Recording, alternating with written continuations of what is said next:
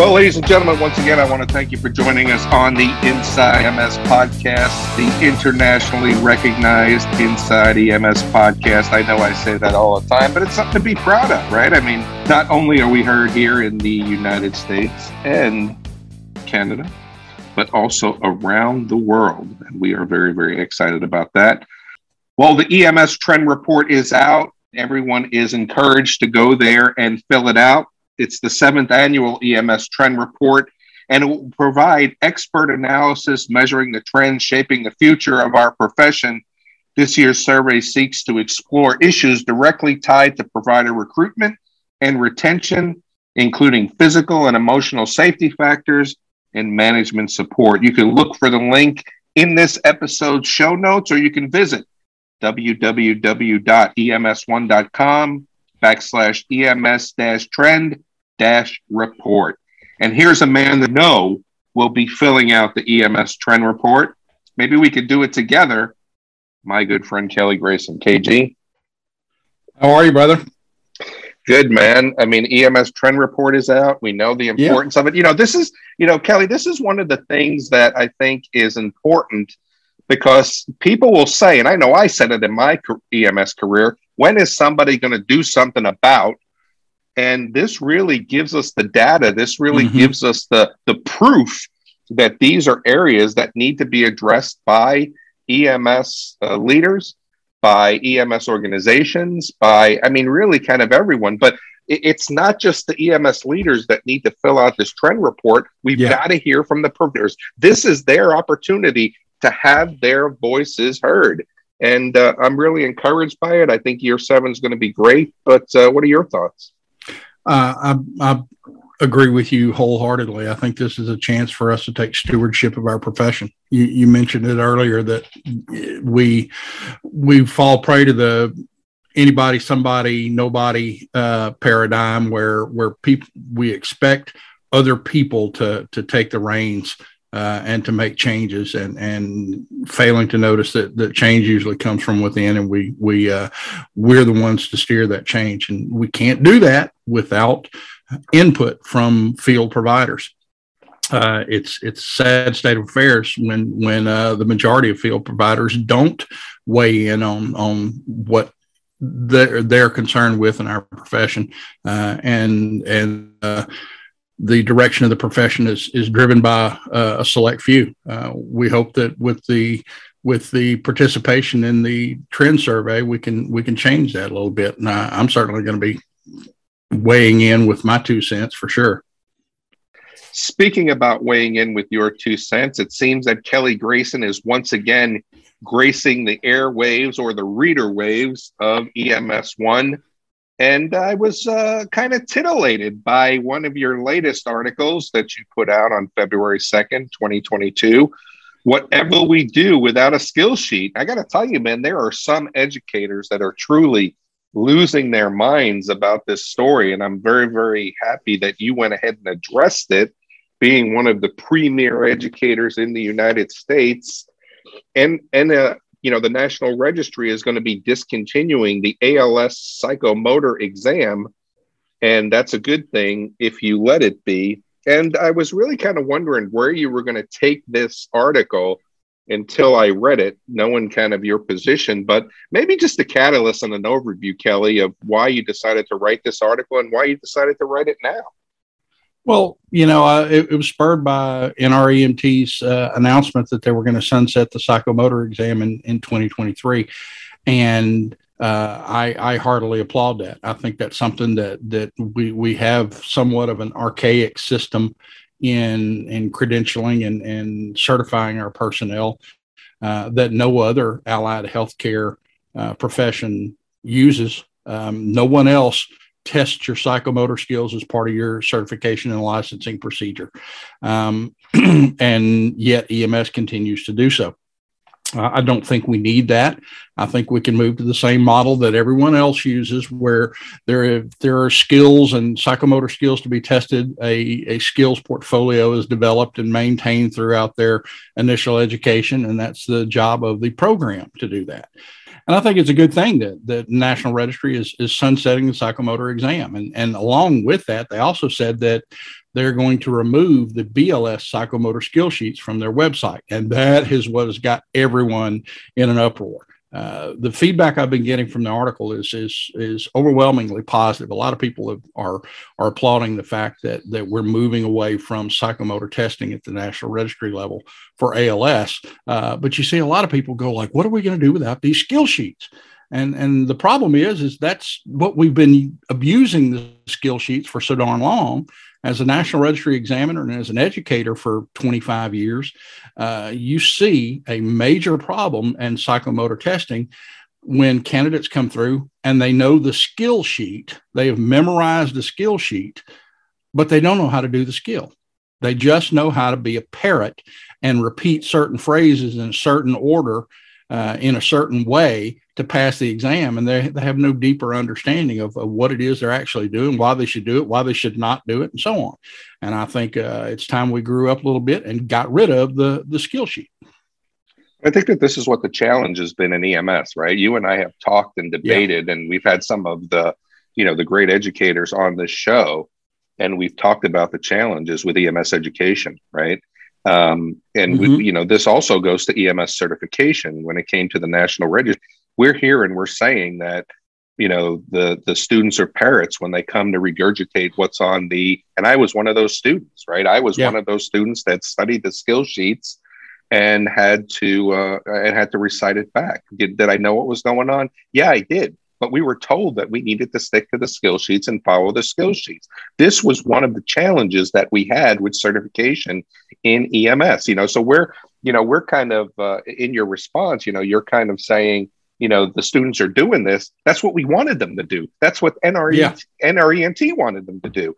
But this is what was wrong with the challenge. And i think that we are now starting to evolve in our processes of certification and has it has to now change ems education and you and i have talked about this and one of the things that we really have to be able to look at is how EMS can start teaching people to be critical thinkers and to do the job that needs to be done. For one, mm-hmm. if we think about paramedic education, they have to be able to go into their class as a basic, right? They've got that mm-hmm. basic certification. And now they're going to train to be a paramedic, but that that's that training is way too long. And what we do is, is we give people a lot of stress that they think that they have to know everything there is to know about EMS when they come out. I think that there should be a standardization of a six month program or a seven month program that gives them the essentials of management and treatment of certain conditions or understanding the pathophysiology of, of how the body works. And then the EMS agencies that hire them need to do the rest and get them trained that they're able to pass the paramedic exam. It should be on the onus of the agencies that are going to be hiring them. And this includes skill development. But, you know, I, I think that this is a necessary first step that we get away from these skill sheets and then we kind of figure out now what do we do? But we need to be yeah. able to do it as a career field, Kelly, and not as an individual agency. Yeah, I, I agree with you about the skill sheets. I disagree with you that the that the course is, is too long and needs to be shortened and streamlined. Um, I, I, I hold a 180 degree opposite opinion uh, from you on that. I, I think that. Well, tell me why. The, tell me why. First of all, the the the big uh, the big variable, uh, the uncontrolled variable in EMS education is the experience factor. And you've heard me say time and time and time again that experience is vastly overrated because not all experience is good.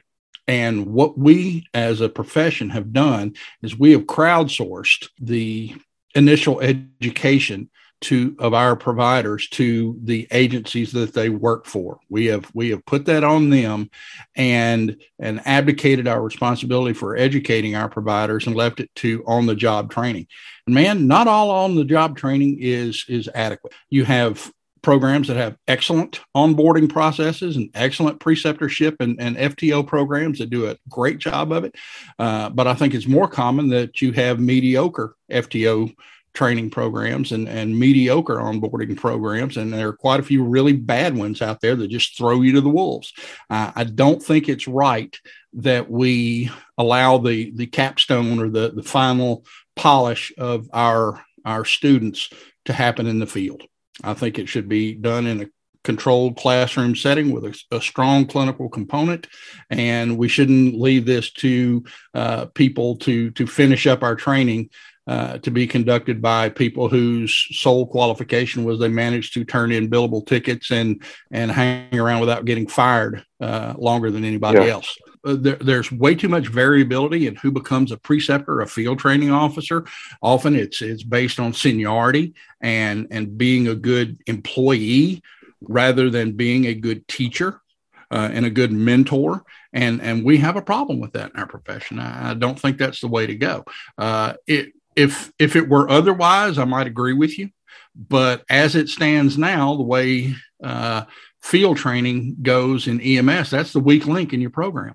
You, you have to wonder what kind of crap your students are going to get from their FTOs when you turn them loose in the field. You, you try to have them bomb proof so that when they see uh, somebody who should be an object lesson and not a mentor, a cautionary tale and not a mentor, that they won't take the wrong lessons from those people. And yeah. unfortunately, we have to do that as instructors, and and uh, it's a shame. But that's that's what makes the the uh, experience factor so uh, nebulous and and overrated. You know, I think that there's a lot of I think that there's a lot of value in what you said. But when we talk about this of revamping the system, who is now going? And, and I want to set this up, so I'm I'm I'm, I'm going to lead you down this path is now going to be responsible for signing off the skills of the EMT basic and the EMT paramedic when they're in their initial training if, if the National Registry isn't going to do it? How is that going to get done? Well, at the ALS level, you're already required to have a skills portfolio. That's part of the accreditation process. Uh, uh, um, you, you, can't teach a paramedic program unless you are part of uh, you are a CoAEMSP accredited or alternatively a state accredited program and the bar for accreditation of those ALS initial education programs, the paramedic programs, um, are that they have to be affiliated with or housed within a community college or university, um, and and they have to pass a, a clear a higher bar for accreditation.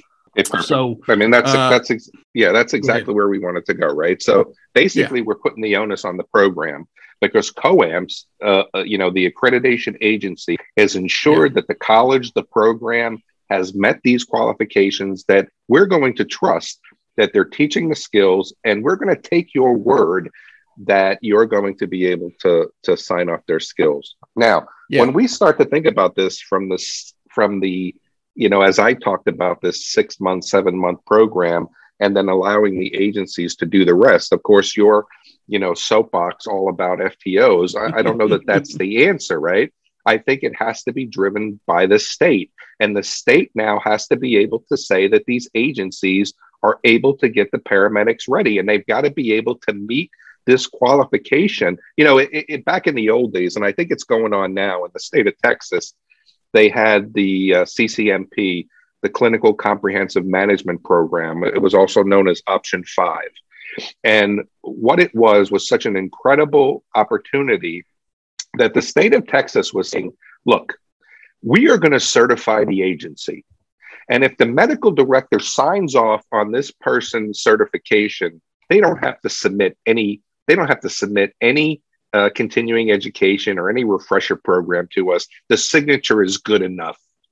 And that's just an incredible place to be. I know that there were some challenges. I know that there were some politics. I think the program is live now in Texas. And this is what has to happen, right? So when we talk about this from the standpoint of that we need to revamp the training process and put some onus on the edu- on on the agencies that are training them then it really comes down to them meeting the certification or the accreditation from the state to say, we're able to do this. We're able to finish this education based on policy, based on procedure, based on practice. And when you give the nod, agency, when you give the nod about your employees that they're ready to test and take this paramedic exam, then they're able to take this paramedic exam.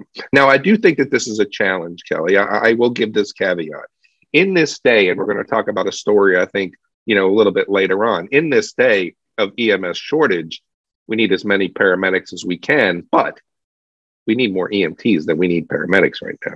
Yes, yes, we do, and and that's the other prong of this of this discussion is is uh, National Registry is taking down the BLS psychomotor skill sheets, and people are going, "Oh my God!" You know, so so what are we going to use now?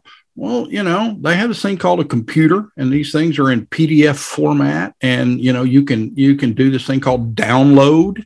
Uh, I, I, don't understand what the outcry was uh, over over uh, uh, them taking the resource material off their website and and a lot of people mistakenly uh, say, well, you know, so what are you saying? National Registry is not going to support the, uh, not going to run BLS uh, psychomotor exams anymore.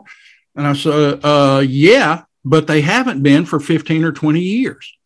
That's what most people don't understand is that as far as National Registry is concerned, your BLS psychomotor exam, your EMT level exam, the state owns that you just use some national registry rubrics that they're they're providing for you some testing materials that they're providing for, for you out of the goodness of their heart but you are free to develop your own uh, and and that's what they don't understand is that psychomotor exam is is a product of the or is managed and and administered by the states. It's conducted by the states using the national registry's materials. And you have so many people that that will you know castigate the the national registry for for for uh, these um, artificial testing standards and and uh, it's just a money making grab to to to get your money and they fail you because they can test you multiple times and that's that's absolute garbage. Uh, what they fail to realize is, is if if your uh, if your psychomotor exam in your state requires you to jump through hoops and say things like "my baby looks hot tonight" when you put on your your KED, God forbid you're still putting on a KED, uh, or you have to recite certain phrases in a certain order in a certain way, or you will fail. That's because your state does it that way. your people make you jump through all those artificial hoops. And for the most part, they're well-meaning regulators and EMS educators, but but um, they have developed a they have spurred a cottage industry of how to how to uh, parrot the skill sheet and that's the problem with with the psychomotor exams these days is is people are not learning the skills they're learning to to memorize a skill sheet as if that's the the way it's supposed to be done and uh, I think that if you uh, take that little crutch away from them and make them develop their own rubrics and, and use them appropriately, then then that's uh, uh that's a step forward. I think this is going to be interesting to watch and interesting to see the, yeah. the the progression of what this is going to look like in the future. But as as you say in your article, I applaud the National Registry for taking these steps. As an EMS educator at my foundation, I am excited to watch how this, uh, you know, this transition yeah. happens. And you know, I think there's going to be speed bumps. I think that there's going to be challenges. I think that there's going to be, uh, you know, mistakes and errors happen along the way. But this is how we do our business, right? And we just yeah. have to be able to grow from that. Experience comes from mistakes, and mistakes come from lack of experience. That's my rule number seven in my book of 10 rules for great leadership, by the way. But, you know, th- there's other things that are going on, and we kind of touched on it briefly, yep. where we talked about the EMS shortage. And everybody knows that there's an EMS shortage. You and I have taken this uh, topic up a couple times. We've had some great EMS leaders that have come on our show to talk about the specifics of uh, what's going on in EMS, how we need to change the paradigm of mm-hmm you know, not only response time compliance, but also who we have running calls. And we, again, again, EMS has put ourselves in the position that we have made it um, unsustainable, right? We say two paramedics in the truck. We say eight minutes and 59 seconds. We say that this is the standard that we need to. And now, as we go along in our career field, everybody is saying, eh, you know what, maybe we weren't right. Maybe there was a challenge and maybe we shouldn't be doing it this way. Well, we're going to have to change how we're doing our business in EMS. And there are more agencies that are putting up BLS trucks, having paramedics and chase vehicles, where we had it in the mid and late 90s um, where we had BLS trucks responding. Sometimes we had two trucks going to a scene. Sometimes we had chase vehicles going, whatever it was, right? And we have to be able now to figure out what that looks like. But one of the challenges now in this in in, in the environment we're in is there's an EMS provider shortage, both EMTs and paramedics. Well, there was an article that came out of Kentucky where a Kentucky city, Lexington, Lexington, Kentucky, their community paramedic program has lowered ambulance calls by 6.7%. And when we think about this from a shortage standpoint, there are a lot of EMS agencies who are saying, well, I can't get into this community paramedic pro this community paramedic transition right now because I have an EMS shortage. I have a provider shortage. Well, you know what? When you still work with those high utilizers, and when you now try to, you know, keep them from using the EMS system and taking them to the ER, you are going to reduce ambulance calls. And the article starts off that one man called 911 more than 30 times in one month. How many systems have that patient in them? And if we're now able to be proactive and keep those people from utilizing EMS and utilizing the ER for their primary care, we are going to reduce call volume, which means we don't need as many resources on the street. Kelly, what are your thoughts? I, I think that that Lexington's uh, solution to this is is the way EMS is going to go in the future, and it's it's sad that they're still having to fight for funding for it. Uh, but hopefully, with with uh, the advent of ET3, and if it proves to be a, a viable model, which all indicators uh, seem to be yes, uh, that this is the way EMS is going to go. Um, you know, we we you said earlier statement that we kind of painted ourselves into a corner by setting artificial and arbitrary standards that we now cannot meet. And you know, uh, you can attribute it to to um, uh, championing EMS and and uh, advocating your, for for your profession and trying to to uh, get people to to buy into what you're you know pick up what you're putting down. But uh, we kind of oversold it. I think I, I, think that we we have been trying to to be all things to all people and and the the safety net of the healthcare system uh, when it's proven that we we really cannot be uh, at least with our current system model where where we um, transport is what we're paid for. We're a transportation function and not a, a healthcare and, and screening function and, and efficient gatekeepers to the system. And and Lexington Fire Department, you know, in 2018 started something different with their community paramedicine program, like many services have adopted around the country, uh, to try to cut down on those EMS super users and be more efficient gatekeepers to the healthcare system as a whole and you know grant funding has has come up for that. And uh, they've been funded by a patchwork of, of grants and hospital donations and everything. And, and the city is cutting back their funding, uh, uh, endangering the program. And, and I think that's tremendously short sighted. What I think the city should be looking at is hey, um, with the limited support that we've given you thus far, you've managed to reduce uh, call volume by 6.7, 6.8% in three years. Uh, let's double down. Let's give you even more funding and let's see, let's start looking at our response time standards and our staffing standards and what needs a paramedic and what doesn't need a paramedic.